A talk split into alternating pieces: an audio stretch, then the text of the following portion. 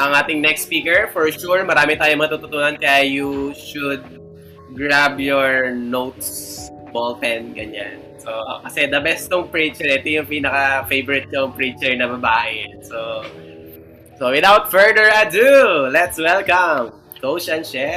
Yes! Hi! Pinagandaan ko yung corona ko. Yeah. Anyway, hi guys. For those who do not know me, yes, kala mo ang dami, no? 1,000. For those who do not know me, pero thank you Coach Miko, Coach Jay, tsaka si Coach Alma for really organizing this kind of training. I'm sure super duper makakatulong to sa inyo guys. As in, makakatulong to sa school nyo, yung public speaking skills ninyo. And siguro, before I start, can I ask lang, baka pwede akong mag-share screen? Kung pwede lang naman. Yung ano, yung may speaker. Share screen. Yung... Sige, paano yun? Basta yun. I'll be sharing from my laptop kasi, ayan. So, siguro before I like officially start, gusto ko lang munang i-share sa inyo yung there. I want to share with you lang siguro very quick background of my public speaking life, okay, journey. Hindi kasi ako agad speaker. Alam mo 'yon, hindi ako nag-campus missionary because I wanted to preach. It's something that I dread. Alam mo yun, hindi ko pinangarap talaga before na parang, gusto ko mag-campus missionary kasi I wanna be in that stage. So, I remember Coach Jeric, di ba pinag-usapan natin yung last time? Parang last week lang, di ba? Na we were trained na mag-disciple, mag-one-to-one. Pero nung time na student ako, sila Coach Robert, they didn't know na parang I can speak pala on stage. So, it's not something naman na bad. It's just that they highly trained me to raise leaders, to disciple, to do one-to-one. And siguro parang lista yun. And so, I just really wanna commend si Coach Jay tsaka si Coach Miko because as early as now, nakikita na yung potential. So, anyway, going back to my public speaking life journey, I just realize na meron pala akong skills, ganyan. Nung nag-school na ako for campus ministry, and then si Coach Brian by that time, nung pag-graduate ko, sabi niya, try mo mag-translation, ganyan. Tapos parang doon namin lahat na-realize na, kaya ko pala mag-speak, ganyan. So, it was like a surprise for everyone. So, anyway, sige, later on, may mga bits and pieces pa akong mga stories. Okay, so let's just make this sana quick. Sabi ko kay Coach Alma, quick lang. Pero nung ginagawa ko yung yung mga slides ko, parang ang dami ko pala gusto sabihin. Pero sige. May 2 hours tayo, 'di ba? Coach. Oo, no lang. Hindi mga 'yan. Only training pala 'to. Anyway, sige, let's start. Let's make it na lang interactive, guys. Sige. We're going to talk about exhortation. And I think I was assigned to share with you yung exhortation sa transition and also tithes and offering, if I'm not mistaken. So, let's start with transition. Okay. Sabi ko nga, let's be more interactive. Can I call on si Aldrin Nario? Pwede mo bang basahin yung definition ng exhortation? An address or communication, emphatically urging someone to do something. Yeah, so, yan yung sabi ni Google when I researched the word exhortation. Okay, so when you say an address or communication emphatically urging someone to do something, ibig sabihin, exhortation pala means you are, parang hindi naman forcing guys, hindi to yung force, but it's more like encouraging. Ayan, you're encouraging people to do something. That's why you exhort people to do this, or to give, to worship. Therefore, when we are assigned to exhort, you are thinking, ano yung dapat kong ipagawa sa tao? So, basically, that's it. Okay? So, later on, mas gawin pa natin ano yan. So, let me give this truth to you guys. Dito muna tayo sa biblical truths. Okay? Ang daming sugatan, nasasaktan, at kailangang marinig at maramdaman ang Diyos sa buhay nila. Basically, if we're gonna have that heart, it's coming from this. kung parang hindi kasi tayo nabigyan lang ng opportunity to exhort, mainly because magaling tayong magsalita. Kasama na siguro yun, skills, but at the end of the day, it's because of the anointing that God has given to us. And there's a goal. Okay? Ang goal ay makapag-minister. We are called to minister. Now, when we say we are called to minister, hindi lang siya pang campus missionary, hindi lang siya pang pastor, hindi lang siya pang full-time staff, but every disciple of Jesus Christ is called to minister. Okay, so when we say minister, ano ba technically yung ibig sabihin ng minister? Ibig sabihin nun, you are parang listening, nakikinig ka dun sa nangyayari dun sa tao, yung sakit, ng mga pinagdadaanan nila, yung pain nila, and then you remind them who God is and what God does. Kumbaga, what God can do in your life. So basically, we're introducing Jesus to people. So always, always, always, yung lagi nating thinking is when I come up on that stage, when I go live sa online, ang lens ko is matulungan yung tao. My lens is I am an instrument. Okay, I am a vessel. Ibig sabihin, gagamitin ako ni God. Ultimately, si God yung nag-speak. Channel lang ako. Gusto niya magsalita sa tao through me. Okay? So, this one thing, this statement is very, very, very important. The Holy Spirit directs us how to minister. Okay? Gusto ko muna talagang ilatag sa inyo tong mga bagay na to because later on na lang yung mga technicalities. At the end of the day, guys, if you don't know what to do, then ask God.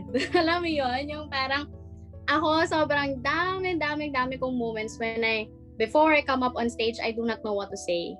As in, there are a lot of times. Hindi naman yung sa parang school bukol lang na parang, okay, mag-exhort, so bahala na. So, alam to ng mga SM na pag ako yung magta-transition, lagi nilang ina-ask sa akin, ano pong verse nyo before ng youth service? Tapos lagi ko sinasabi, sige, sabihin ko sa inyo mamaya. Ganyan. Because, I do not want, siguro personally lang sa akin, later on matatakil ko rin naman yung mga best practices ko. At parang for me kasi, hindi ko lang to gagalingan. Alam niyo yun, yung aral na parang transition na sobrang ganda ng words, alam yun. Pero at the end of the day, I just really wanna seek God and allow the Holy Spirit to move. Na ano ba yung gustong sabihin ni God? Because as a minister, ito yung truth nito guys ha. As a minister, we have been given the capability to discern what's going on sa congregation. That's the truth. So, lagi niyong iisipin yon na you have the ability to discern, to know kung ano yung nasa heart collectively ng congregation at kung ano yung gustong sabihin ni God sa congregation. You may not know specifically yung nangyayari bawat isa, pero ito yung sinasabi ko sa inyo. When God calls you to exhort, ipaparamdam niya sa'yo kung ano yung nararamdaman ng congregation.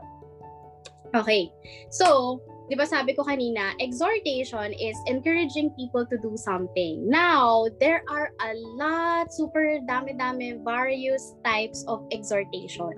Hindi lang siya, praise you, Jesus, glorify your name, hindi lang siya ganon. Okay?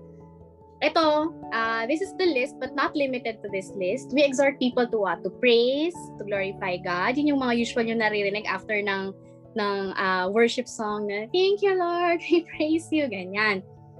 Or you can exhort people to be in faith. Okay? Be in faith to God. You can also exhort people to repent. To repent to God. You can exhort people to thank God. You can exhort people to receive forgiveness from God. So again, the list is not very exhaustive. So, ibig sabihin, hindi siya, ito na yun lahat. These are the things that I can think of when I was doing this slide. But, when you will prepare for something, make sure that you seek God, Lord, what specifically do you want me to tell these people? Okay, so, actually, yung isa-isa na yan, sobrang madugo pa yan kung i-explain ko. Pero siguro, ito lang yung masasabi ko sa inyo, guys. Hindi lahat ng exhortation laging rara. Hindi lahat ng exhortation sigaw-sigaw lang. Hindi rin lahat ng exhortation laging madrama. Hindi rin kailangan laging miiyak. May mga times that you will feel, there's this one time I can fully remember. I was doing transition. I will do transition that time. Tapos, last worship song pa lang, I was supposed to say something, may pinrepare akong verse. Tapos, during nung last time, sobrang na-feel ko yung spirit of gratefulness. For some reason, parang, yun yung sinasabi ko sa inyo, ipaparamdam sa inyo ng Holy Spirit, ano yung status, atmosphere ng congregation. And then when I came up, sabi ko lang, alam mo yun, I just really thank God. Tapos parang nung habang nag-e-exhort ako, nagti-thank you lang talaga kami kay God. As in talagang ramdam na ramdam ko yung, grabe yung gratefulness, na in spirit of gratefulness, na nagra-radiate dun sa buong assembly hall. And, alam mo yun, it can be a happy exhortation, a joyful, a celebratory exhortation, but it can be as, alam mo yun, as madrama exhortation. When I say madrama, it's more of like, you feel the bigat of sin, you feel the weight na parang, shock, sobrang lala nung pinagdadaanan ng mga tao, ang daming nagko-commit ng sin, ganyan. So, you feel the need to repent. Okay? So, again, wala kasi talagang formula, guys. If I can just give you an A+B=C, alam mo yun, binigay ko na. Pero hindi eh. We are always being led by the Holy Spirit. Okay? So, I just wanna give you this verse. Sabi dito sa Romans 12, sabi niya Apostle Paul, having gifts that differ, okay, according to the grace given to us, let us use them. If prophecy, in proportion to our faith. If service, in our serving. The one who teaches, in his teaching. The one who exhorts, in his exhortation. Now, this is the truth. Hindi lahat ng tao kino-call to speak on stage. Okay? Let me give that truth na agad. Hindi dahil lang sa magaling ka, kaya ka napili. Pero hindi. It's just that in one body, there are parts of, alam mo yun, of the body of Christ that are called to specific functions. Like kunwari, sa team ng mga campus missionaries, hindi lahat, di ba? Parang papansin nyo na nagsispeak. Hindi dahil hindi sila magaling, pero they are functioning super galing to different area. Okay? And so, ang sinasabi, so the truth is, exhortation is a gift. Okay, the gift of exhortation. So, it's a spiritual gift actually. So, kung ibibigay ni God, yung grace, a portion to us, yung gift of exhortation, therefore, you will see that you will thrive in it. Okay? So, two sides of exhorting, it's a gift from God. Yung tipong, meron, hindi ko alam kung may naiisip ko yung tao na every time this person comes up on stage, legit talagang feel na feel mo si God. Kumbaga parang pag nagsalita to, nag-encourage to, siya, sobrang na-remind ako, ganyan. And at the same time, yung second is skill. Okay? So, yung skill, yung masasabi ko dito, in my journey, nag-start akong mag-build ng speaking skills ko when I was still a student, like elementary, high school. I used to read a lot. And I used to participate in recitation. Gusto kong nagre-report.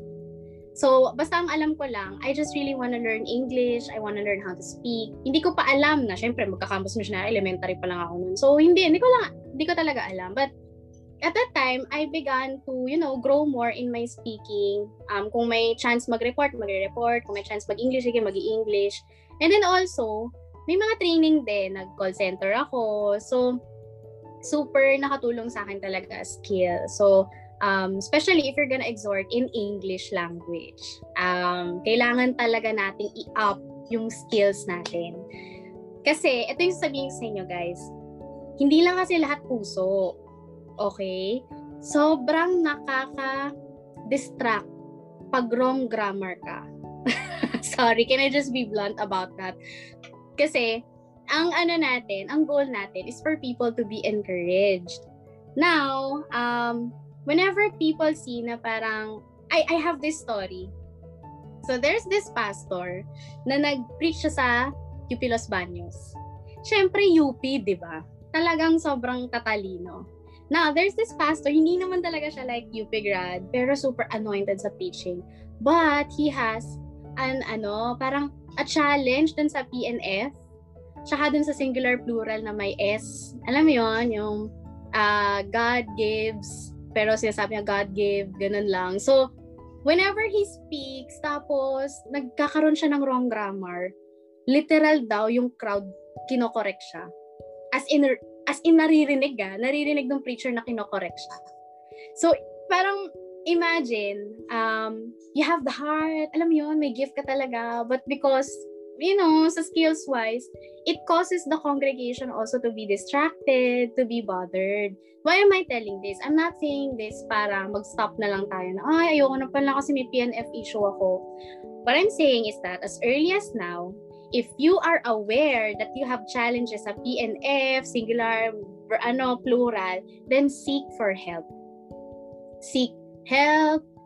Train yourself, improve your speaking, kumbaga get opportunities for you to speak, because yung concept ng 10,000 hours, it's really true. The more you practice, the more that you'll get it. Okay? So, ayan na, two sides yun. May talagang super anointing talaga ni God, but at the same time, you have the responsibility to improve yourself. Okay. So far, may questions pa kayo doon? Or later na lang siguro yung Q&A, no, Coach Jeric? Sige, later na lang. Okay, dito muna tayo sa technicalities. Okay lang naman, di ba? Medyo technical tayo. So, tapos na yung, natin, heart, spirit. Okay, how to prepare. I'm not saying that this is the only way for you to prepare. Maybe this is very different to coaches. Pero siguro, ako yung inas nyo eh. So, makinig kayo sa akin. So, una, what I do, siguro best practice ko lang to. If I know the lineup, most of the time, I look at the lineup. Tinatanong ko talaga.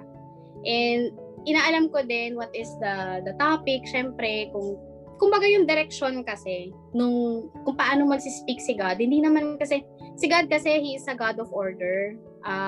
So, even when He speaks to congregation, hindi siya ligwak-ligwak. Meron talaga siyang, kumbaga, flow talaga na binibigay sa mga tao. Anyway, so, example, nakita ko sa lineup, blessing and honor. Okay, so i-meditate ko na yan. Siguro mga 2 days before, 1 day before, yun ay like kong papakinggan. And then, talagang i-allow ko si God to speak to me. Ako lang muna. Kumbaga parang mag-minister talaga sa akin si God. And then, during those days, sabi natin 2 days or a day before or even hours before, pero sa mga sa mga lodi na yun, yung mga tipong minutes before, hours before. Pero kung mga baguhan tayo, maganda days before talaga. Okay. Pero yung mga Jeric Bernabé, mga a minute kayo, wala na. Okay na yun. Hoy! Mga lodi. Anyway, this is very important yung next. Ask God how He wants to speak to His people. Okay. I said this before and during worship.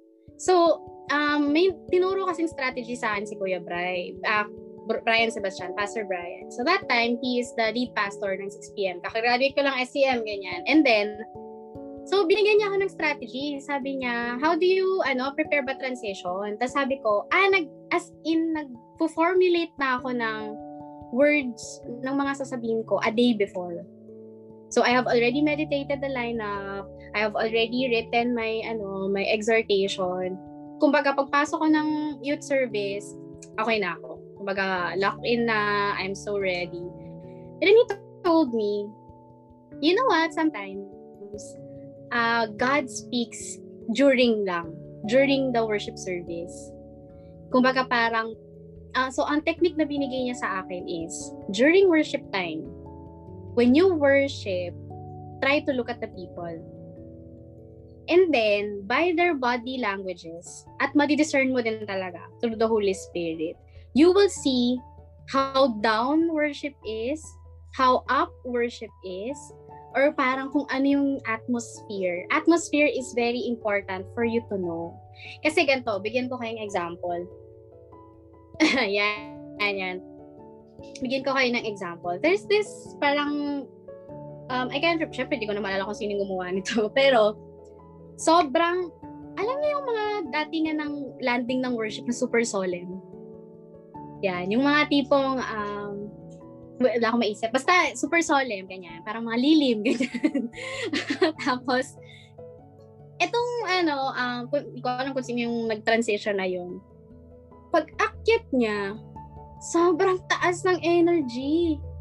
Like, we praise you, Lord. Hallelujah. Thank you, God. Thank you, Jesus. Come on, praise Him. Ganyan.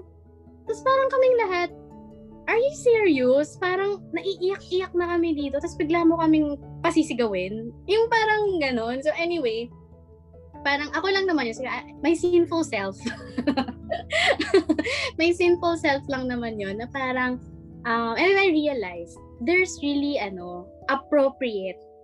Kaya nga, transition okay, I'm not saying si Kuya Miko yun na. hindi ko nga maalala ginawa ni Miko. So anyway, there's this lang talaga. Sabi ko nga, diba, God is a God of orderliness. So, ibig sabihin, kaya nga tayo mag-exhort to transition. Kung baga, magbabago na tayo, shifting gears. So, kung solemn yung kanta, wag mo naman sobrang itaas. Kung baga, sa Communicating for a Change, sinabi din ni Andy Stanley yun, kung kakabyo ka, wag sharp left, wag sharp right. Kung baga dahan-dahan lang, ganon. And so, yun, best practice ko lang, when you see people, physical, when you see people na talagang hindi talaga sila nagtataas ng kamay, then maybe there's something na mabigat. Maybe, sobrang discouraged sila, may spirit of disbelief, may, yun nga, condemnation from sins and all. Pero pag nakita nyo talaga yung mga tao, super nag-raise ng hands, yung lipad na lipad yung, yung worship, guys, wag nyo nang ibaba. When I say ibaba, wag nyo nang ipilit na magdrama. If you have, kung meron na kayong naka-prepare na exhortation, but you feel like super lipad na yung worship, then throw away your prepared verse. Just go there, and just glorify and praise God. So at the end of the day, there's no formula. Kumbaga, due diligence mo na mag-prepare a day or 2 days before, but always make room for the Holy Spirit to move, even minutes before you go up on stage. Okay, so this strategy I have learned when we had our training, speakers training, ayan, isha-share ko sa inyo. This is what I'm doing. Okay, ano ba yan? Sinasabi ko yung mga secret ways. Okay. Ang tawag dito, waffle strategy. So, kalimutan ko yung pastor na nag-speak sa amin, basta from Alabang. Tapos, sinabi niya tong waffle strategy. Why waffle? Because sa waffle, siya, di ba meron siyang dip, tapos paakyat din siya. Ganon. So, kumbaga, taas, baba, taas. Now, this is the dynamics. Tinatawag dito, dynamics. Paano mo siya gagawin? So, sabihin natin blessing and honor. Ganyan. Kunwari, na-feel mo na blessing and honor, ang taas nun, di ba? Yung, bridge ng blessing and honor, Coach Jeric? Banyo. Oh, actually. So holy, so worth. Yan. Imagine, nangyayari to guys ha, yung music team talagang halos sinisigaw na nila yung so holy, so worthy. Tapos pagtingin mo sa mga tao, sobrang baba lang. So guys, yung pagtingin, alam mo yung kita mo yung hindi at par yung energy ng music team dun sa energy ng congregation. It happens ha, it always happens. Now, ang blessing and honor, it's a medyo mataas siya, pa-vertical siyang worship song, meaning it's all towards praising God. Tapos, pag akyat mo, na-feel mo talaga bago ka umakyat, feel mo talaga super down. So, anong gagawin mo? Itataas mo ba or hindi? Diba? Siyempre, hindi muna. Ganyan. Kahit na sobrang taas nung landing ng music team, there's a proper way to at parang to transition yung taas ng music team dun sa atmosphere ng congregation. What we usually do, we just really pause. So, ibig sabihin, pag akyat mo or pag transition mo, patapusin mo yung, di ba may pasimbal-simbal sila, si drummer. Patapusin mo lahat yun. Huwag ka muna magsalita. And then, pause ka lang. Hayaan mong bumaba lang yung ingay ng music. Tapos, tsaka ka magsalita.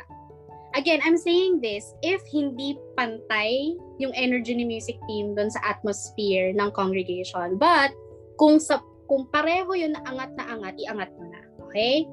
So, eto, when we transition, when we go up on stage, we usually do praise God, thank you God, or kumuha ka ng line dun sa yeah Lord, you're so holy, you're so worthy, thank you God, ganyan. Tapos pag naramdaman mo kaya siya waffle kasi di ba ang angat na ang holy mo God, yan, you're so ganyan, you're so magnificent, and then dito na yung sa waffle na bababa ka. It applies if if there's a need. Kung mababa, okay?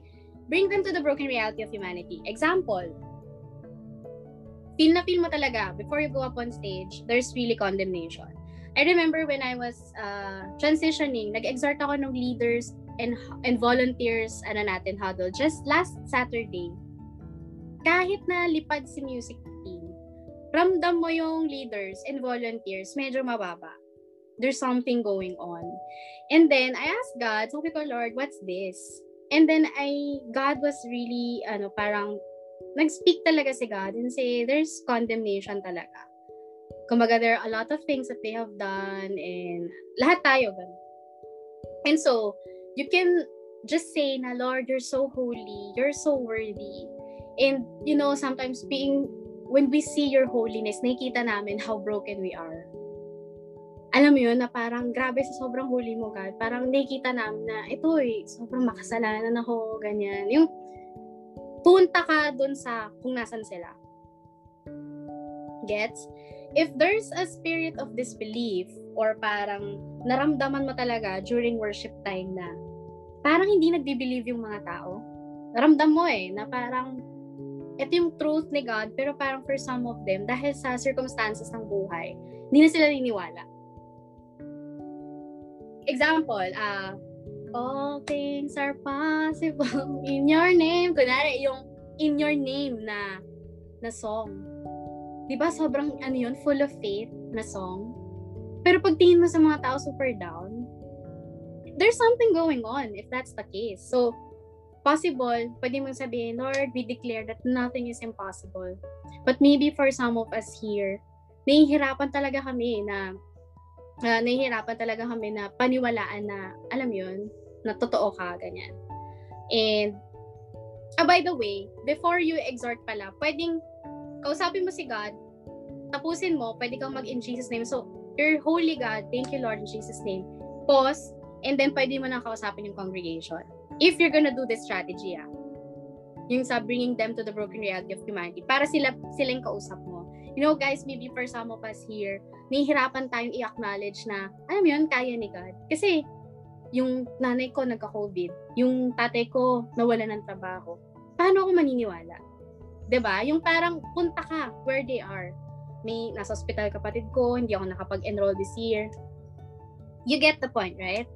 And then, now, it's the pataas na, bring hope to the truth of who God is and how can move powerfully. This is the time where you can share the verse. It says in Luke, ganyan, that nothing is impossible for God. Guys, yan. So, there is an appropriate dynamics kung paano nyo itataas. Nasa sayo na yon kung gusto mo nang itaas or okay lang, i-maintain mo na yung solemn. But the point is, wag mo silang iwan sa baba. Ayun, kumbaga parang dinala mo sila sa pinakababa ng brokenness nila. Tapos iniwan mo lang, di ba? Nang iwan sa ere. So ka naman? Iakyat mo naman sila where God is. Kumbaga parang inalam mo lang na oo, ito yung katotohanan, yung hirap ng buhay. Pero, ito yung katotohanan kung sino si God. Okay? Okay. Sample. Coach Jeric! Sample ng exhortation. Sample exhortation? Gusto ko yung Talaga. Sawa na sila sa akin, Coach Miko. Yan, Coach Miko, Coach Miko. Ayan, yan, Coach Miko. Grabe, super quick lang. Nag-prepare pa naman ako. Anyway, di ko alam to ah. Nag-prepare pa talaga. May prepare ba ako dito eh. De, joke lang. De, sige, ako na. Go. Okay. There is a very different approach in every verse, okay? When you look at this verse, we have this treasure in jars of clay to show that surpassing power belongs to God and not to us. Basically, yung sinasabi dito ni Paul, clay tayo, when you say clay, marupok, konting, laglag, basag agad. So, ibig sabihin, it's not about the vessel, but it's about what's in the vessel, which is the gospel of God, si Jesus, yung treasure. To show that surpassing power belongs to God. Ibig sabihin, limited tayo pero si God hindi. Pero ginagamit niya pa rin tayo. Now, when you use this verse, at magkaibang atmosphere yon. Kung ang atmosphere is super solemn, Lord, parang sobrang, alam mo yun, hindi talaga kami magkakapagkakatiwalaan, but you still give us this opportunity. You still give us that treasure, alam mo yun, the power to whatever. So parang, alam mo yun, pwede ka sa solemn part na, ito eh, sobrang marupok kami, parang clay lang kami. Or pwede naman, sa high note, na pwede mong i-exhort sila na, you know what guys, kahit na sobrang limited tayo, God can still use us. Ganyan, yung mga tipong Araneta level na energy, gano'n. Yung mga Lester Correa energy. So, ibig sabihin, the how you look at the verse is, kung paano gustong mag-speak ni God sa mga tao. Okay? So, at the end of the day, it's never about us, but it's always about who God is and what He can do. Okay? So, with that, pwede, Coach Jeric, gusto niyo bang magkaroon ng, ng application ngayon? Or itapusin ko na yung tithes? Kayo po, ano po bang mas masasuggest niyo? Sige, application na muna. Yan, para mas alam-alam nila. Sige, game. Paano ba yung mag-application? Mas maganda dito na, sama-sama. Para yung tithes naman, later siguro, baka pwede tayo mag-breakout time. Ilan ba sila? 2, 4, 6. 2, 4, 6. Tama. Okay. Pwede ba tayong kaya pong mag-on ng camera? Sila? Or nag-ano tayo ng data? Hindi naman. Si Jones lang yata yung medyo critical. Kaya nila yan. Sige. Oh, guys. Nag-on camera yan. Yan. Okay. I'll give an example. Tapos, volunteer na lang. Or bahala na sila, Coach Jeric, kung sino yung gusto nila. Okay. Meron kang pinrepair na verse. The verse is, God is with us. Na, or yung laging nating, tinatranslation, yung do not be afraid, do not be discouraged. Diba? Lagi yun. Kasi, ang last song, I'll never walk alone. Yan. Yun yung last song. Tapos, edi, nung nagpe-praise and worship na, ang plan mo talaga is lipad. Diba? Ano yung bridge ulit ng I'll never walk alone, Coach Jeric? I will go where you will. Yan. Yan. Eh, di ba very missionary yun? Kaso, nakita mo yung mga tao, pag talikod mo, look, parang wala nangyayari, super down and all. Now, what will you do? So, coming from that, kumbaga, song na, ang missional eh, I'll go where you will go. Tapos may prepared na verse ka, do not be discouraged. So, sinong pwedeng mong i-volunteer, Coach Jerry? Ha! Bigla lang ngiti eh. Okay lang yun, guys. Alam nyo, mabuti nandito na tayo magkamali. This is a safe place. Tignan mo yung katabi mo na screen. Sabihin mo, this is a safe place. Mas masarap piliin yung mga hindi naka-on cam. Yan, sige, sige, sige. Che! Kahit ano lang. Chewi Luke. 1-2 minutes transition lang. Hello, teacher. So, ito yung scenario again. Taas ni music team. I will go where you will go. Tapos, pagtingin mo sa crowd, nataganyan. Ganyan lang. So, may prepared kang verse. Kahit di mo nasabi, I mean, kahit di ko na ipakita yung verse. Basta yung, do not be afraid, do not be discouraged. Isaiah something yan. Ganyan. How will you do it? O, taas. O, drummer. Cymbal, cymbal, cymbal, cymbals. Okay. Anong gagawin mo? O, sino na? Ano? Coach Jeric. Ate Kelly na lang. Okay. O, Ate Kelly.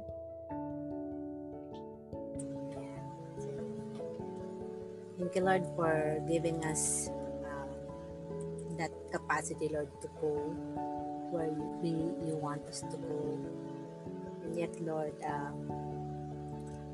just want to thank you, Lord, for that opportunity. In Jesus' name, amen.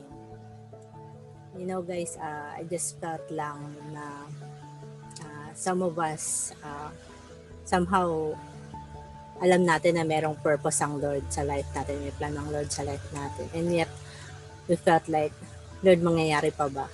So, parang, I just felt like some of us, parang, it's hard somehow to trust, lalo na kung medyo natatagalan dumating yung plan ng Lord sa life natin. So, I just want to exhort you this verse. It's said in Isaiah 41:10, do not be afraid, for I am with you. Do not be discouraged. Don't be discouraged, for I am your God. I will strengthen you and I will help you. I will hold you up with my righteous right hand. And let me just pray for everyone. So thank you, Lord, because we know that even if sometimes we felt there are things na hindi na namin mag-grasp kung mangyayari pa ba, because we know dadalhin mo rin kami dun eh. And we really want to go, but at this point in time, we just need your strength. Tulad nga ng sinabi mo, Lord, sa Isaiah, we just want to continue to surrender yung heart namin. Yes, Lord, we are afraid. Yes, Lord, we cannot see what future holds right now, especially during this pandemic. But we want to surrender our hearts to you. We are discouraged, and yet we have you, God. You said in this word that you are our God. We can tap on the truth na ikaw po yung sovereign dito sa sitwasyon na to. And you are also sovereign to where you were gonna lead us, to what is the future up ahead. So we thank you, God, because you said that you hold us up with your righteous right hand. So we can hold your hand right now. We can although it's sometimes hard for us to hold your hand, but definitely, Lord, you're also holding our hand, Lord. Hindi mo rin talaga kami binibitawan eh. Most of us could na bumitaw na kasi nga nakakapagod din, Lord. Pero hindi mo kami binibitawan, and we just continue to wanna go back to that, to your hand, Lord. We wanna go back on holding your hand, and we wanna go back to that Lord God, coming with you, and we just want to surrender everything to you right now. And indeed, thank you, Lord, because you're going to lead us where you want us to go. We thank you, God, for this afternoon. In Jesus' name we pray. Amen. Amen. Come on. Come on, praise God. Okay, so since this is a safe place, I want you guys to comment on that. Okay? Not us, but you, yung not campus missionaries. Kahit sino na lang, ano yung good point that you saw from that transition? Aldrin Nario, what's the good point that you can say about Ate Kelly's transition? Siguro yung sa may part na kinonect niya na kung ano po yung nafe-feel ng crowd. Ganun po. Parang sinama niya po yung sarili niya dun sa may ganun. We feel like mahirap. Ganun. But then, tapos, sinabi niya na we trust you, Lord. Ganun. So, ayun. Yeah. Good. Okay. How about si Julian? So, ayun, nag-react. Oh my gosh. So, ano yung good point na masama mo kay Ate Kelly?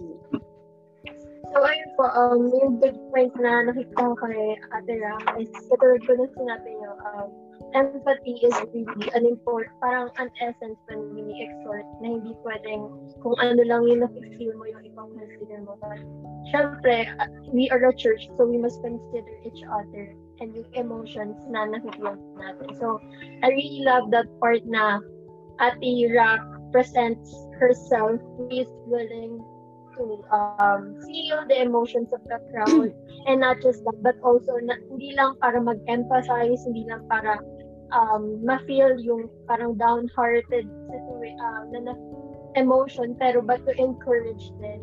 Definitely there is this truth and there is God na we actually do not have to be afraid katulad ng sinabi natin. Kasi despite na we have fears, we have things na it seems impossible na para sa atin. Pero Ate Ra didn't forget na we can also surrender na even though we cannot do it.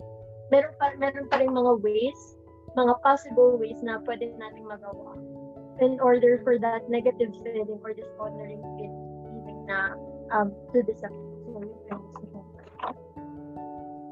Palakpakan naman si Ate Kelly. Good job, Ate Kelly. Okay, right now, what can you give naman a need for improvement? Sure, John. Wala po. Perfect, no? 100. Perfect. And then for me naman po, it's ano naman, parang it's good naman po na ganun yung parang yung flow nung pag-exhort. Pero ano po, parang during the ano, parang habang nag-speak si Ate Kelly, parang may gusto pang ako personally, parang may gusto pa akong marinig. Pero ayun, siguro ano, iba lang yung naiisip ko na ano. Although medyo similar naman kami ni Ate Kelly, pero ayun po, pero okay naman, good naman po. Yeah, I understand. You know what's kulang? I don't know if we have the same wavelength. Yes. If I may Ate Kelly, if I may comment dun sa transition mo. If there is something that we can improve on is that very ministerial kasi yung content. So have more interaction with the people. Kasi kumbaga parang sinasabi mo we can't do this eh. May mission but we feel like we can't. However, the Lord says do not be afraid. And so the Lord at that point gives you that opportunity kasi Ate Kelly to minister to the people saying na ito available yung strength. And we need to receive it right now. We can receive it right now. So, at that point, you can just stop and just say, you know what guys, naniniwala ako si Lord gusto niya talaga tayong bigyan ng yung strength to really go on. So if you're that person and you really want to receive that strength from the Lord, can you just raise up your hand? Diba? So pwede, because it's that moment where God kumbaga pours out His Spirit. So may ewan ko kung pareho kami ni Sherjan na iniisip. Pero siguro if that's something na I wanna comment on that. Ang ganda nung nung content and the Lord wants to give to minister. So yun lang, Ate Kelly. And also, pause is very important. Especially if you are, kumbaga parang, ministering solemnly.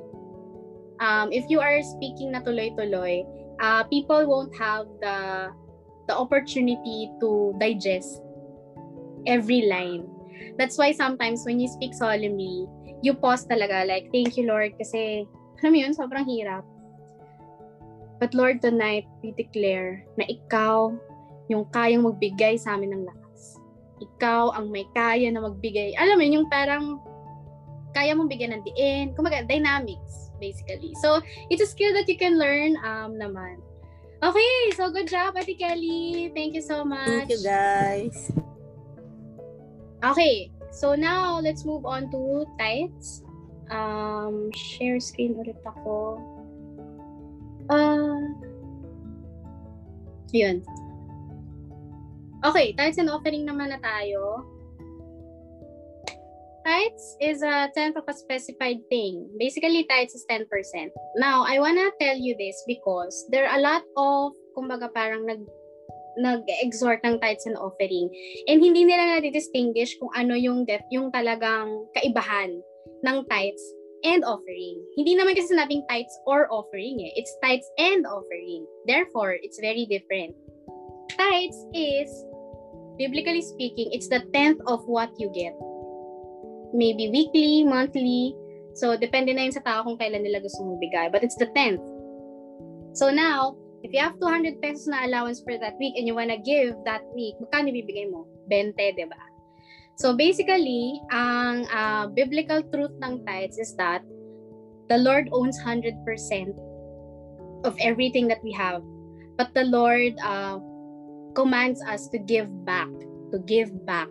Yan. Dapat pala nilagay ko yung ano na yun, yung phrase na yun, because that's very important.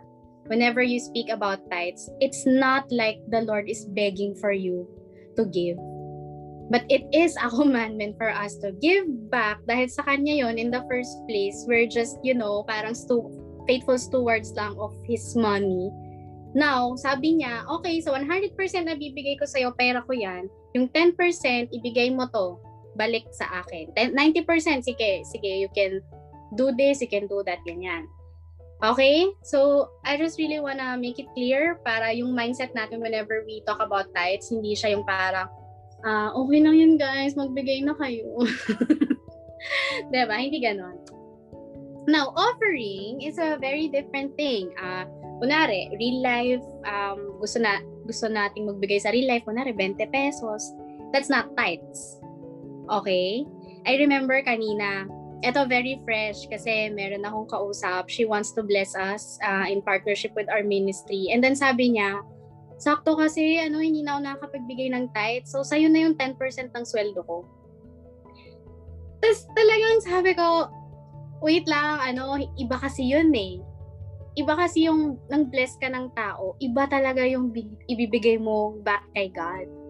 So whenever we talk about tithes and offering on stage, make sure that you won't confuse people that you're just giving how much, alam mo yun, na kung magkano man to help people. Alam mo yun, a lot of times kasi narinig ko yun na, you know what, God will use it to bless people, ganyan. So, alam mo yun, you can just give anything, ganyan. Yung parang, hello, sabi niya, nag-at 10%. So anyway, ayan lang, it's very different. Okay, I think clear naman tayo doon. So, someone told me, I think it's a pastor, sabi niya, tithes and offering is considered, Pastor Paulo, sabi niya sa akin, it's considered as a 2 to 3 minute preaching about finances. You are given that 2 to 3 minutes lang to say or to preach about God's finances. So, always remember that. Ibig sabihin, you're gonna handle words God correctly and you're gonna exhort people to give back. And if they want, they can give more to bless people. Okay? Okay, dito tayo sa may technicalities. How to exhort in giving tithes. Number one, study the given set of verses. Most of the time, tithes and offering verses are given naman ahead of time. Pero if wala, pwede ka naman mag-search naman sa internet. Ang dami dyan. Verses about tithes. And then, you can ask one of your campus missionaries, okay ba to? Ganyan. Now, etong EIA na strategy, I'm not saying this is the best strategy, but this is what I just do, okay? Not just in tithes and offering, but preaching. Whenever I have verse na kailangan kong aralin, whenever I, i-present na to, una, i-explain ko muna yung verse, and then illustrate. Illustration, pwedeng kwento mo, testimony mo, pwedeng a vision, kunwari, or an imagery, ayun, like kunwari, parang kotse, hindi, usually sa types, pizza, lagi, parang pizza, binigyan ka ni Lord ng isang buong pizza, tapos, 2 slices nun, gusto mo ibalik kay God. Something like that. Guess yun naman, diba? Tapos, apply. How can you apply this? Yung illustration, pwede din siyang sitwasyon ng buhay. Kunwari, doon sa set of verses na nakita mo, Macedonian churches na, alam yon, in poverty, they still gave. Kunwari, yun yung set of verses mo for tithes. Now, paano mo illustrate yon? Maybe for some of us here, para tayong Macedonian church, yung talagang wala talaga tayong allowance, ganyan, ganyan, ganyan, dahil online class, gano'n. Pero, ang sabi dito sa verse na to, even if they're in extreme poverty, they still gave. Alam mo yon? So, apply. So, in application to us, no matter how much and we get, we can give back kung ano yung naibigay, kung ano yung binigay sa atin ng Panginoon. Ganyan. Something like that. So, basically, you're gonna explain, not naman lahat, all the times kailangan may explain, illustrate, apply. Kung ano lang yung, kung baga, guide lang to. If you feel like hindi na need yung explanation, sometimes I don't give explanation na, diretso na ako illustration. Pero if you feel like kailangan ng background, na parang, ito, sa verse na to, it was Paul speaking to the Corinthian church, or ito nung time na to, persecuted lahat ng church, especially if it's gonna prove a point. Kunwari, dun sa, I can remember, parang may Macedonian churches nga rin yata yun. Basta yung something na pinarsikip yung mga Christians, si James, yung sabi niya, consider trials as pure joy. So, ang ganda ng background nun kasi pinapersecute lahat ng Christian. At, inaccuse sila na sila yung may cause ng sunog, yung malakihang sunog sa Rome at that time. Tapos, ang sinabi ni James, consider trial as pure joy. Yung pagpapatay sa inyo, paghuhuli sa inyo, consider as pure joy. Now, you have to give the background information so that it will prove a point na imagine, pinapersecute sila that time. Pero sinabi ni James, consider it pure joy. Something like that. But if you feel like yung verse na binigay sa'yo, super self-explanatory na, diretso ka na illustrate and apply. Okay? You can use illustration, pwedeng an imagery, it can be your story or other people's story, mas powerful if it's your story. And then exhort people back to God. Do not focus on receiving. Okay? So, this is one of the major things that you really wanna check pag mag-exhort ka ng tithes and offering. There are some, alam mo yun, na nagsasabi ng tithes and offering na as you give, alam mo, the Lord will give talaga din sa'yo. Alam mo yun, yung parang, I understand that it's the result of us giving because the reality is we can never outgive God. Ibig sabihin, pag nagbigay tayo kay God, hindi natin masosobrahan, mapapantayan yung pagbibigay sa atin ni God. However, if we focus too much on receiving, ang naibibigay nating heart sa mga students or sa congregation is that magbigay ka. Kasi kung nagbigay ka, may babalik. Napaka-transactional. It's not a heart of worship. So again, ito yung truth ng tithes and offering. We give back what is rightfully His and not just because we will receive something if we give. Okay? So, ayan. Sinasabi ko lang yung mga biblical principles so that ito yung nag-iikot lang sa menu whenever you transition. Some best practices lang, write everything you will say in paper or notepad app because, again, sabi ko nga, 2 to 3 minutes lang to. You don't take too much of the time. You don't take 10 minutes para sa tithes and offering, guys. Okay? And bounce it to at least one person, preferably one of your campus missionaries. Sobrang importante ng bouncing because it gives you the opportunity to see ano yung kaya pang i-improve before you go up on stage. Unlike transition, you can get away with wrong grammar, you can get away with wrong application in transition kasi very emotional siya. Napaka-personal ng transition. But tithes and offering, people are already settled. They will listen to you word by word. They will know if wrong grammar ka. They will know kung mali-mali. They will know pag hindi mo na maalala. I remember there's this student na recently lang nag-tithes and offering. Tapos, okay. Sobrang okay. Ang feedback ko lang sa kanya, kinabisado mo, no? Sabi niya, opo, ganyan. Sabi ko, okay lang namang magkabisa. Pero ang mahirap kasi sa pagkakabisa, pag nakalimutan mo na, hindi mo na alam paano ituloy. So, anong kailangan gawin? Hindi kabisa, guys. You have to know the meaning of what you're saying. Alam mo lang yung flow mo. Sabi nga sa Communicating for a Change, you have to know your pit stops or parang, ano yung sinabi doon? Yung signs, post, parang post, ganyan. Alam mo lang na by this time, kaya ako may guide na explain, illustrate, apply. Because I know at this point, kailangan ko lang illustrate. Hindi ko kailangan kabisa doon yung pag-explain yan. I just know it in my heart. Yung illustrate, kwento ko yun eh. So I can just tell it. And then apply. Oh, ito na. Sasabihin ko na sa mga tao, this is how we can apply the word. If you know your word by heart, kahit na magkamali ka, kaya mong ibalik yun. So, I am really discouraging you guys to make kabisa. Mas nakaka-pressure yun. Okay? Know it by heart and bounce it to a campus. And practice, practice. Practice it. Sample. The earth is the Lord's and the fullness thereof, the world and those who dwell therein. Ah, may kulang. Ayun na pala yun. Hindi, yun na talaga yun. The world and those who dwell therein. Kung magtitithes na offering ako, kunwari tinawag lang ako, thank you. Lagi kang mag-thank you dun sa tumawag sa'yo. Thank you, Coach Jeric. And for our tithes na offering, again, my name is Coach Anshe. Ayan. So, pakilala ka lang. Baka nakalimutan nila. Tapos sabihin mo lang, for our tithes and offering. Hindi siya for time of giving.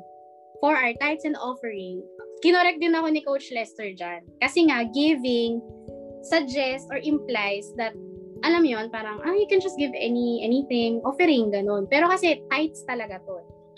So, in our tithes and offering,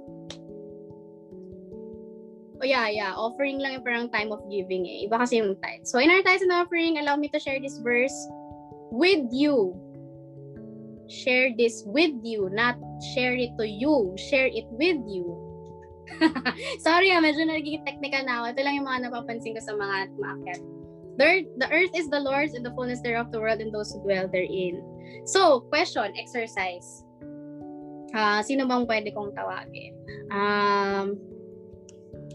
Sige, si Sherjan na lang muna. Sherjan! May tanong ako sa'yo, Sherjan. Doon sa verse na to, do you need to explain? Or kahit dumiretso ka na sa illustration? What do you think? Illustrate na. Yeah. What do you think, Ate Kelly?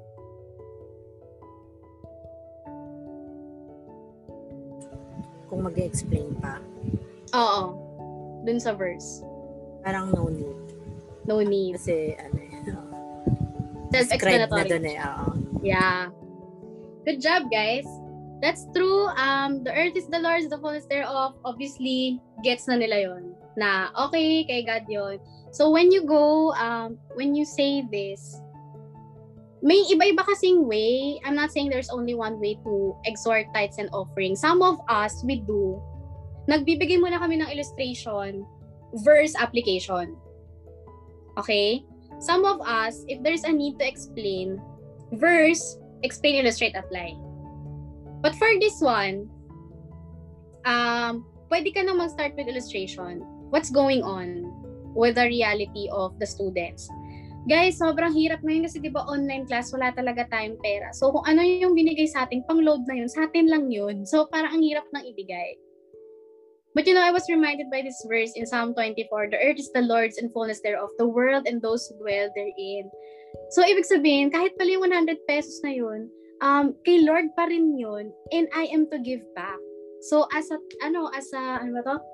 declaration, as an act of faith, kahit na 10 piso lang yun, I'm gonna give it to the Lord. Pwedeng ganon, di ba? So, again, walang standard formula. It's really based on paano yung flow mo. Ang importante lang naman, ma-explain mo mabuti yung verse. Tama yung illustration. Kung baga ang illustration, magpo-prove siya ng point ng verse. It's not the other way around. Hindi ka kukuha ng verse para lang sa illustration. And then application. as we give back or as we give our tithes.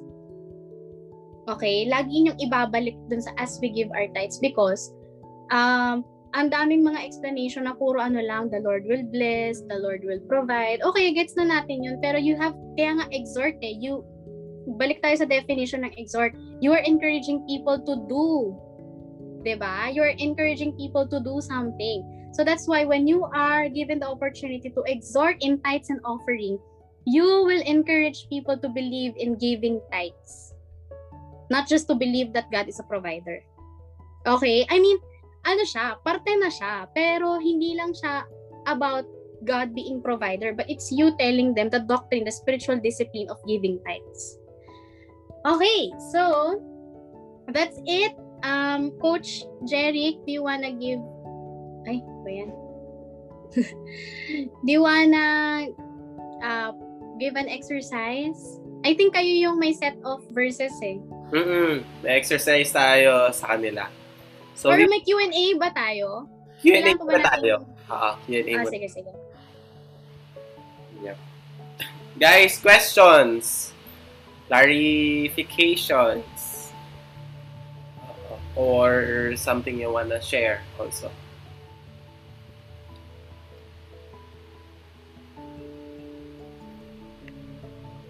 Wala daw si Che. Okay, all goods naman. Sure? Aldrin, Briggs, Julian. Oh, clear naman daw, clear. Clear skin. Okay, sure. Proceed tayo sa exercise niya na lang. Okay, sige. Clear shampoo po. Okay. Sige, magbibigay kami ng set of verses. Tapos, yun yung, yun yung isa-sample nyo. Ganyan. Pero, siguro, much better kung inisip namin, magbe-breakout tayo. Hatiin namin at least 2, 4, 5. Huwag na. Dito na lang? Oo, para makita ng, marinig ng lahat. Suggestion lang yun, Coach Jerry. Yes, sige. Ay, mas maganda nga. Iniisip ko, sabi ko, ay, hindi rin balance. Okay, sige. So, dito na lang. So, magbibigay mo ng verse, tapos we will give you at least konting time to formulate, ganyan, or maybe to, at least think of the verse. For example, I'll send you a verse. Ito. Tapos may big idea na to actually.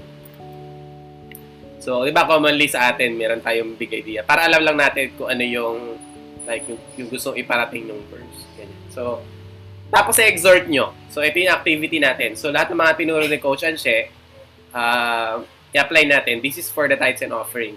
Alam, ha? So, ayun. Sige.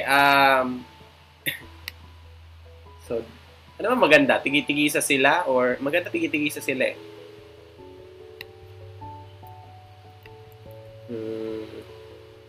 Kaya tigi-tigisa? Maganda.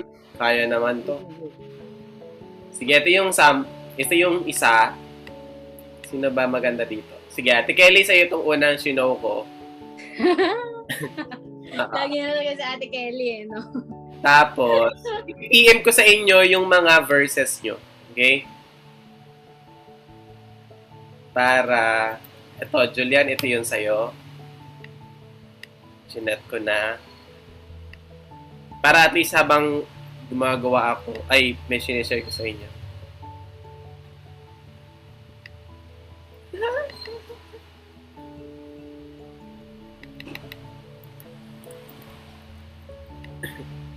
Yan, si Sir John to. Yan. Gawan nyo na yan, ha? Si Aldrin. Aldrin, ito yun sa'yo. Ay, asa si Aldrin? Ayan. Ay, ayan. Aldrin. Sino pang wala? Si Bricks.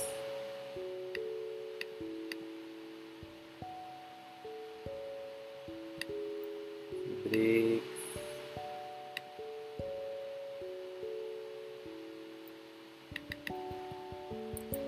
Ito. Okay, sige lahat, meron na. 4, 5. Yan, meron na sila lahat. Bigyan namin kayo ng hmm, 5 minutes siguro. Hoy, 1 hour, maka 1 hour ka dyan. 5 minutes at least to... Ano ba yung on? 1 hour daw ako. Alas 10 na tayo. Balik na lang tayo alas 10. 5 minutes lang at least to ano, to craft your... Ano. Okay lang magkamali ha. Safe. Oo naman. So, ano tayo? Safe place tayo. Safe place to. Ito na yung pinakamagandang avenue na magkamali. Kung ako sa inyo, imali nyo na. That's true. Sinadya naman. So, may feedback na, di ba? Kasi mas mahirap pag kunwari, dun ka pa sa stage. Lalo na nung dati, 1,000 ba naman, assembly hall? Oo. Unang salang ko, naalala ko. Grabe. Kaya nung Sunday dati, nag-practice ako. Grabe, sabi ko, ang hirap. Wala man lang ano, yung... Wala bang ano, sample muna, training, ganyan. Hindi, sabak agad eh. Sabak agad eh. Hmm. Pagpag tayo ng... Ako una ko sa SCM, pambira naman. Yun lang. Parang bihasaan yung mga tao doon. Ako parang no idea. That's true. Lalo na kapag ano, no? Like yung sa probinsya kasi parang halos sila every month ni. Islat sila. True. Tayo. Actually nga, no, sa province, very empowered sila. Parang yung hinaing natin. Gusto mo, ano, gusto mo ma-stretch. Lipat po sa Job. Ay, Kia na pala, Kia. Ayan. Galing kaya nila. Tala na yung mga classmates ko na nag-SCM ako. Pero galing mag-preach? Yung, kahiya. Sa kahiya pa, may expectation sa'yo. Kasi fourth ka, no? Okay, so parang iniisip nila parang magaling nito, fourth ko eh. That's standard eh. Parang gano'n. Kala nyo lang. Buti na lang magaling. Dapat sinabi mo, excuse me, hindi lang po kami tinatrain sa, ano, sa stage lang. But we, you know, we were trained to raise leaders. Yeah! Kompetensya. Di ba paka-divisive ng spirit? So, kaya nanggugulo tayo sa kanila. Kaya nga, hindi tayo nakatulong sa kanila. Guys, okay lang yan. Ako eh. Kailangan daw na ano. Naalala ko kasi nag-training din, guys, kahit kami, campus missionaries, nag-training kaya kami ng ganito. Di ba? Naalala nyo yun? Nag-training tayo sa, saan ko ba yun? North America. Ay, naalala ko na kung sino yung nagbigay ng waffle strategy. Pastor Sunny Waman. Alabang. Saan niya namin nakuha? Tinrain niya kami. Pero mas maganda talaga yung Baniwo. Baniwo? Ano kasi talaga yun eh. Diba? Actually, same principle. Waffle kasi minsan parang pwedeng flat eh. Parang di naman. Ay, tipo. Akala ko. Parang hindi na siya waffle, Jeric. Parang bread na lang siya.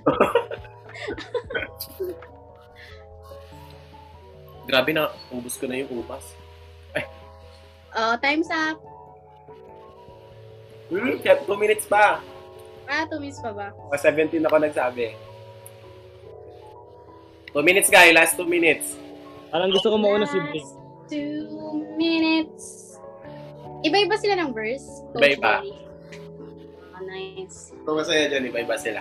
Iba-ibang explanation, illustration. Eh, pero super hirap nung pinapagawa natin, ah. Ay, oo. Mahirap din yan. Kasi I prepare a day before. Mm-mm. Ng tights. Kaya okay lang yan kung ano yung magagawa nyo. Kung ano lang guys magawa nyo. No problem. Usually, you need a day. Mm-hmm. Prepare. Pero yung mga lodi na Coach Jeric, 3 minutes, bigay mo, kaya. Uy, yung mga ganyan kaya ako, yung biglang ano, biglang hitak. Uy, wala si ano, pwede ka ba mag-tights? Ha? Ako. 5 minutes. Hirap pa man din. Mas hirap ako sa tights actually kaysa sa transition. Transition kasi as na yun eh. flow. Kahit hindi. As in talagang aral mo yung ano, sasabihin mo. Nakaiba yung feeling, no? Nakakit. Tapos lahat nila nakasettle na. Tapos nakatingin na sila. Parang,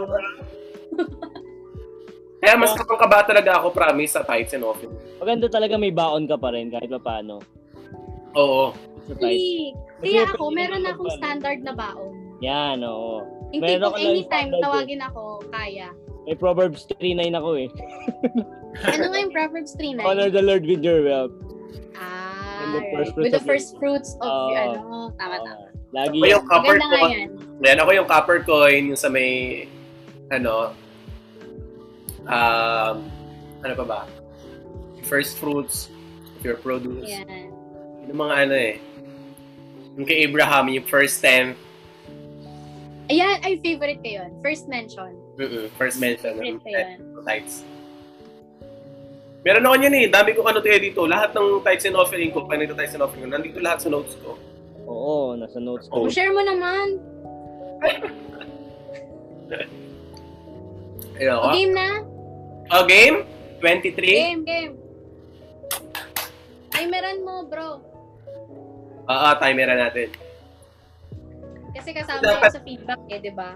Na, ay, ang haba. Ganyan.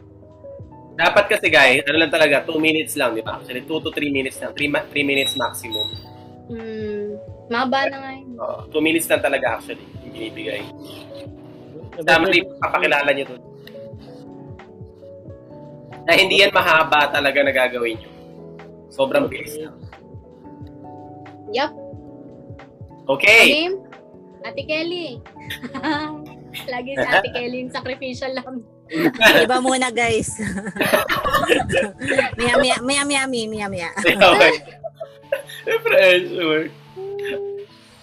Sinong ready? Sure Jan, Aldrin, Briggs, Julian.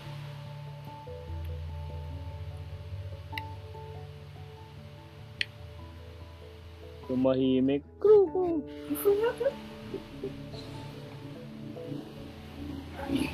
Sir John, dahil need mo ng one day, ikaw na mauna. Ayan, Sir John, go. Hello, may wait lang. 2 minutes lang! Okay lang yan, huwag yung masyado i-perfect. Oo, huwag nyo na i-perfect, guys. Kung ano lang yung kumbaga, parang kaya nyo. Baka nag-isip pa kayo ng, ano ba yung mga testimony ko about this? Mga inalala mo. Right. Oh, game. Ay, sandaan nyo. 9:24 na. Oo nga. Hindi pa tayo kumakain. Oo nga eh, ako din. Hindi, ganito na lang. Bunutan na lang. 2 na lang yung wagahan mo. Ay, gusto nyo mag-spin the wheel tayo? Ayan. Spin. Paano ba yun? Spin the wheel. Ito. Share ko yun ako. Screen ko. Gusto ko yung saya ko. Ayan. Wheel of Names.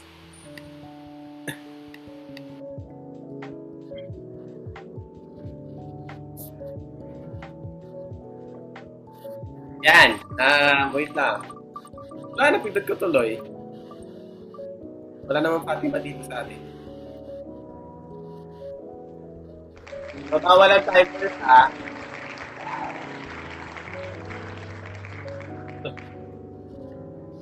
Sino si Fatima? Ba't tayo papindot? Ayun. So, Kelly. Sir John. It's... Julian. Okay. Ready na! Ang mauuna sa ating ruleta ay... Ayan na! Aldrin! Aldrin, dahil ikaw ang nauna. Ikaw na, brother. Kailangan ko ba? Hindi ko kasalanan yun, Aldrin. Nakita mo naman. Di ba, kailangan ko pa babasahin yung itong verse. Kasi parang feeling... Ay, hindi nga. Kailangan ko pa talaga. Kailangan mo basahin. You have to. You have to.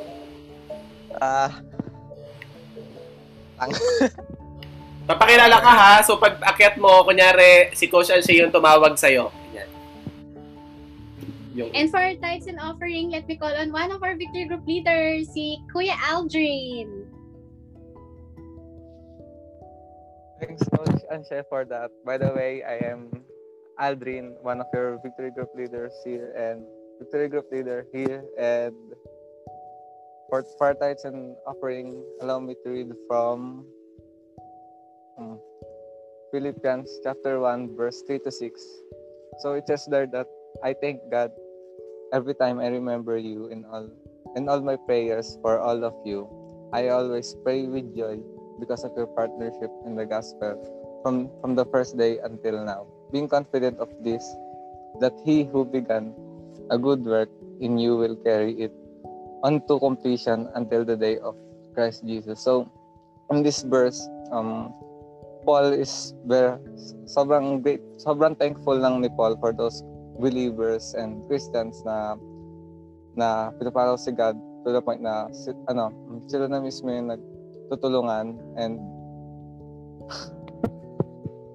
and I just want to encourage you all na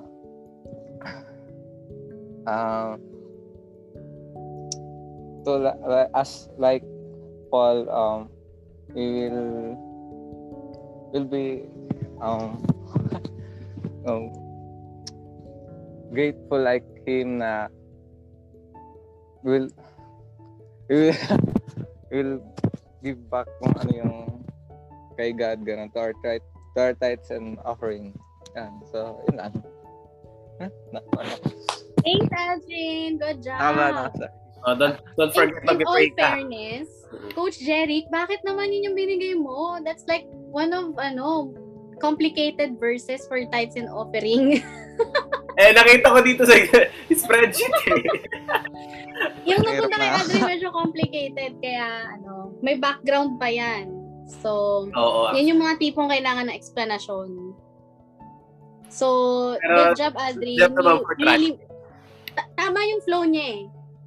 Siguro if I can comment on the flow, tama na parang sinabi niya na si Apostle Paul, he was parang saying thank you to those people who helped him, ganyan-ganyan. And tapos parang he tried to say na sa atin din, parang we can be grateful, ganyan. In all fairness nga, kailangan mong aralin yun para alam mo kung paano mo i-illustrate. But you have the right flow, bro. So, good job pa din. Good job. Don't forget to pray after.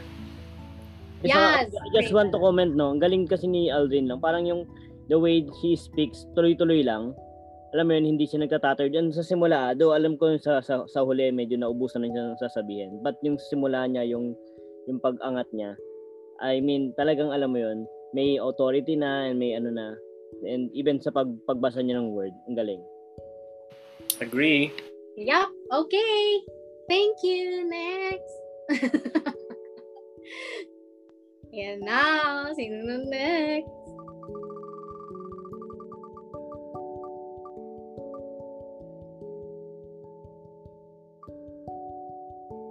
Lumagpas pa. Pwede si Julian na lang. Di ako ready guys. Ang hirap. Okay lang yun, Ate Kelly. Sige lang. Try lang. Go na. Try lang. Ang hirap mag-illustrate guys. Oo. Sige. Hindi pa ako nakakompose ng complete eh. Sige. Thank you, Coach Anshe. Again, I am Kelly. I'm one of the Victory Group leaders here. And let me share with you the verse, Deuteronomy 28:12. The Lord will open the heavens, the storehouse of his bounty, to send rain on your land in season and to bless all the work of your hands. And you will lend to many nations but will borrow from none. This very verse is actually very personal to me because I've been experiencing for quite some time, especially start of this pandemic. Kasi we actually experienced a big blow because of the COVID-19. We lost a father. And yet, because of this pandemic, even if it's pandemic, sobrang grateful kami as a family na we never, actually hindi kami nawala ng money even if we lost a father. As in, sobrang grateful kami na indeed yung open heavens lang na nanggagaling kay God, yung storehouse natin na talagang grabe yung bounty. And I believe so na hindi lang dahil because of course thank God for His grace na the Lord is enabling me to still give back my tithes and offering to Him even of the hardness of this pandemic season, no? But I just believe also na as we obey during that time, it's really a leap of faith to still give back my tithes. And yet, I just want to honor God with that. Kung ano yung pinrovide sa akin ni God na salary, I just give it back to God fully. And indeed, walang sobrang hindi ko ma-contain yung blessing ni God even at this moment. So, I just want to encourage everyone, guys, that even that as we obey God, our obedience doesn't just bless us, but it empowers us to be a blessing to many as well. Kasi I believe the Lord is also had used me to support also yung some of our relatives even during this pandemic. Na kahit kami yung affected, the Lord has used me then to bless our relatives for lalo na yung nagkaroon ng lockdown. Inalaw ni God na i-bless ko din sila with some goods na for during this season. So, yun, grateful lang din ako kay God for this this experience, and I just wanna pray for you as well na as we return our tithes to God, indeed He will not just bless us but really enables us to be a blessing to others. So, let me pray with you. Okay. Slow clap. Parang kay Ate Kelly. It took her 2 minutes to say all of those. So, right. You're just in time. And, okay siya dahil hindi mo na kailangan i-explain. That verse actually, hindi naman sobrang kailangan na explanation. If you explain that, that's okay lang. Para lang din maintindihan nila yung context ng storehouse. Pero, okay lang din kahit hindi. In your case kasi, you parang mas nag-focus ka doon sa ano mo, personal testimony mo, personal story. So, okay na yon. If I may comment lang, syempre hindi ka naman masyadong prepared, no? Siguro very naman, valid naman. Pero, there's this point lang na nagsabi ka na ng so therefore guys, as we give our tithes, tas parang bumalik ka ulit sa, kaya ako nakapag-bless pa ulit ako sa relative. So parang bumalik ka lang, umikot ka. So, same comment. Yun lang naman, pero basically everything is good. Good job, Ate Kelly! Yeah. One comment also, yung pagsalo, parang, baka lang, we still have to mention pa rin na for time of for our tithes and offering. For our tithes and offering. No, talaga yun. Hindi masabi. Ayun. So, don't forget to mention that pala. Kasi kailangan na, okay, ano ba yung next? Ganyan. So, kailangan na may-mention talaga siya. Para, ito yung next. Ito yung sabihin ko, i-share. Nakalimutan niyo ko i-share. Sabihin pala. Mention. Yep. Okay. Thank you. Next. Okay, for our next winner, alin kaya sa tatlo ang matitira? Ayan na po!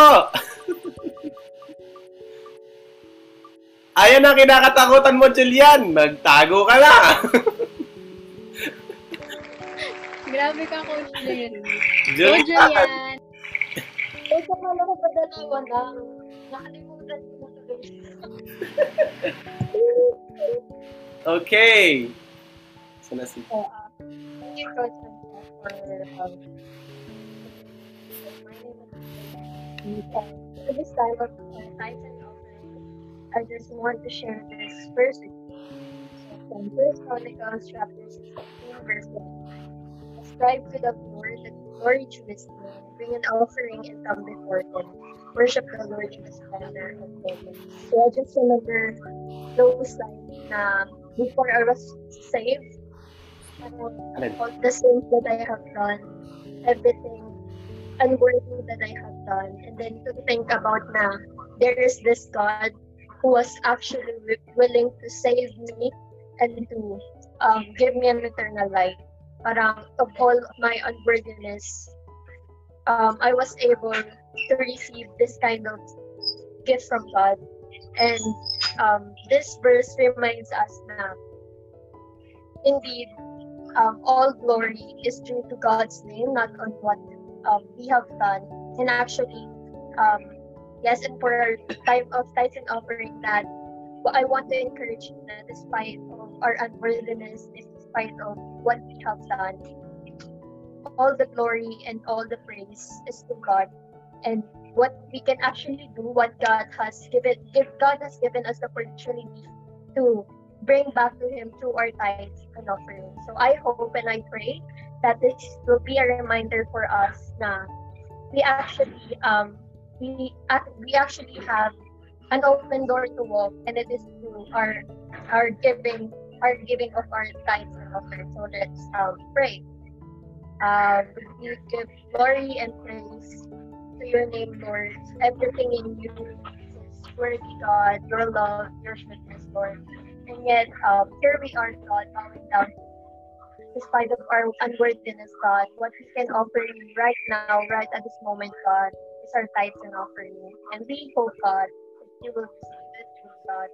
And we are here, God, we will continuously be faithful and trust in what you're doing. Wow. Bigyan ng 10 100 ng palakpak. Good job, Julian. Coach Jeric, you wanna say something na? Dapat ganun, pang Miss Universe yung ano niya, yung tithes and offering. Oo nga eh. Parang ano, ano bang tawag doon? Basta yun. Yung the way siya mag-share. Yeah. But I like the confidence. I like the confidence na dito yung dire-diretso lang talaga. Parang alam mo yung inaral talaga. Ganon. So you're sound na hindi ka nangangapa. Ganon. But yung lahat ng mga sinabi mo parang connect. Kaya nga gumagano'n ako, pinakikinggan ko talaga lahat. Para and connected lahat eh. So purely I mean not purely, pero siguro 90% English talaga. So but I like it. Good job. Yeah. Sa akin naman, I like how you crafted your content na nanggaling ka dun sa holiness. Kasi ano yung sabi dun? Ayan, worship in the splendor of holiness. So, yun nga, holiness means separate. Ano nga ba meaning na holy? Oh my gosh, time check. Yung being set apart, ayun. Yung pagiging set apart ni Lord. So, you said that the Lord is holy, tayo hindi, so how can we have this opportunity to give back, something like that. So I think you can also dwell then, if I may add lang siguro, you can kasi medyo naging transition, paano ba yung content, medyo pang transition. Kung ako lang naman kung sa akin lang naman, it's okay siya okay siya sa tithes, medyo yung yung approach medyo pang transition. Ayun, so pero again, okay naman yung flow, okay yung content. You can just say na, so guys, therefore as we give our tithes and offering, ayan, parang it is our worship unto God. Ganun. So parang ang nangyari kasi very devotional yung pagkakasabi. When you say devotional, parang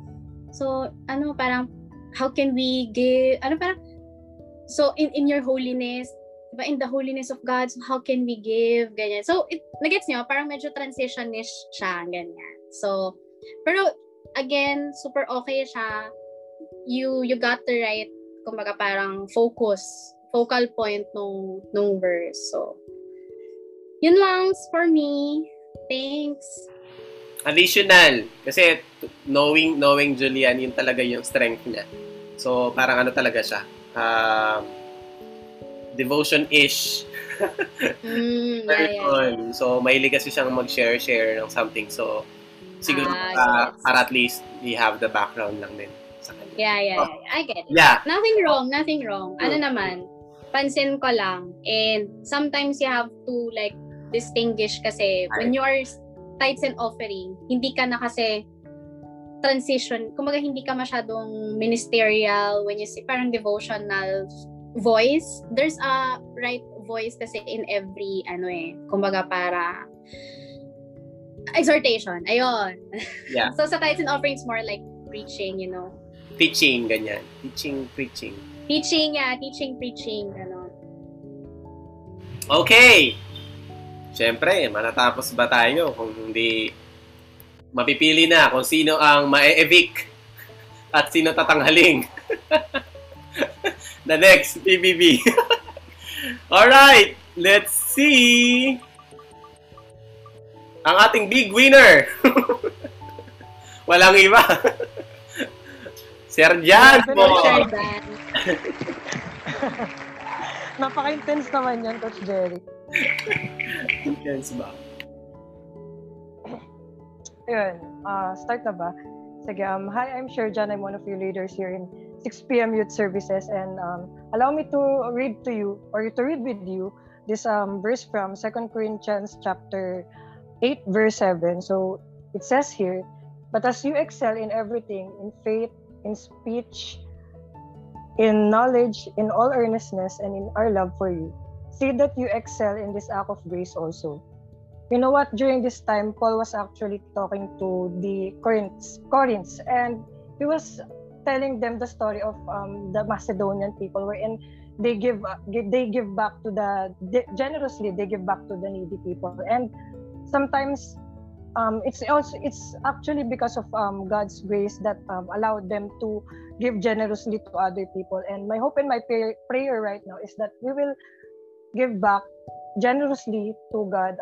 It's because we don't feel like it's an obligation, but it's an overflow of God's grace, and we will just, you know, give generously to others as well. It's because we experience God's grace first, and no matter what our financial status is, we will still continue to give. It's because it's really an overflow from God. So let's pray.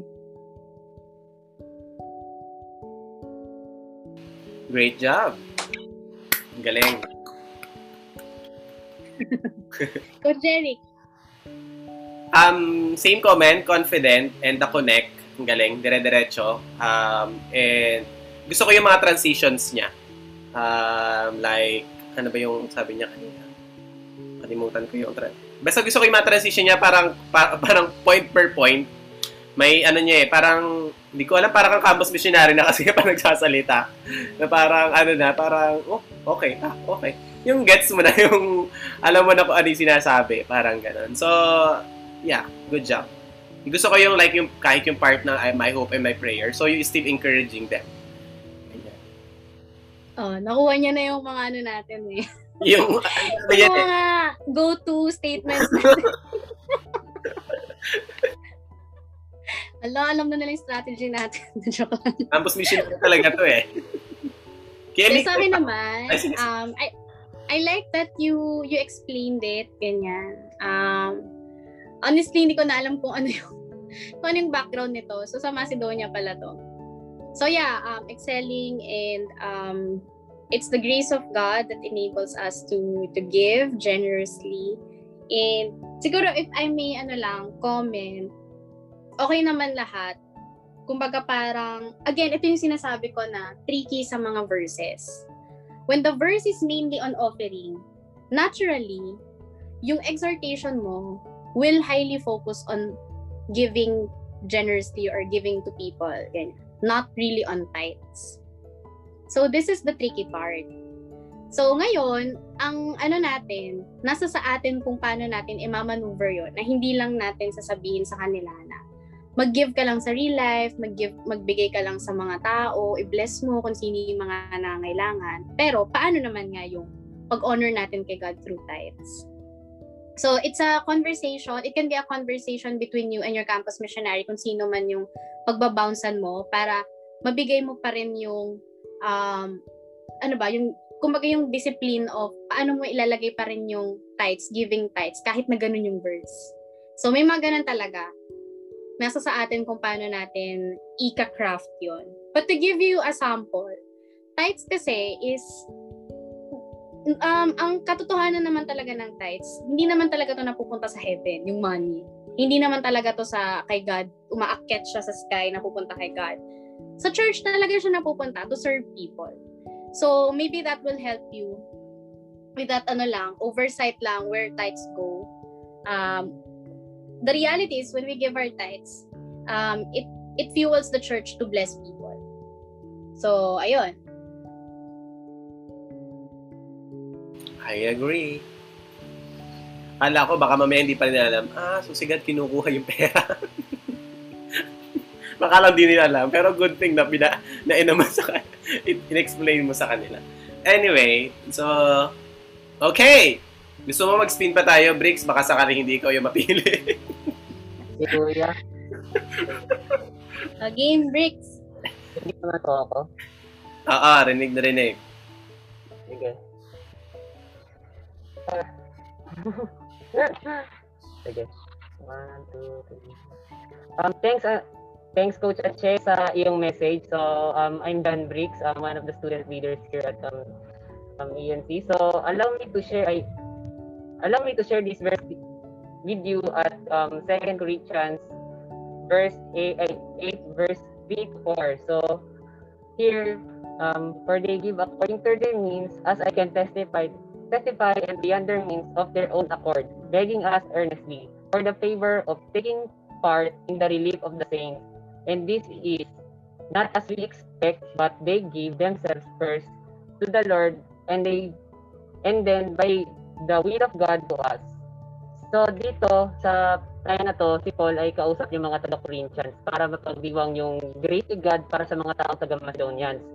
Pero kahit sa grabing persecution na natatanggap ng mga taga-Macedonian sa kanila, ay grabe pa rin yung puso ng mga taga-Macedonian para ibigay yung sarili nila kay God before they fulfill their basic needs.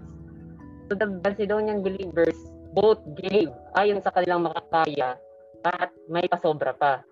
So I do love the idea of the idea of generosity of these people in the times of insufficiency.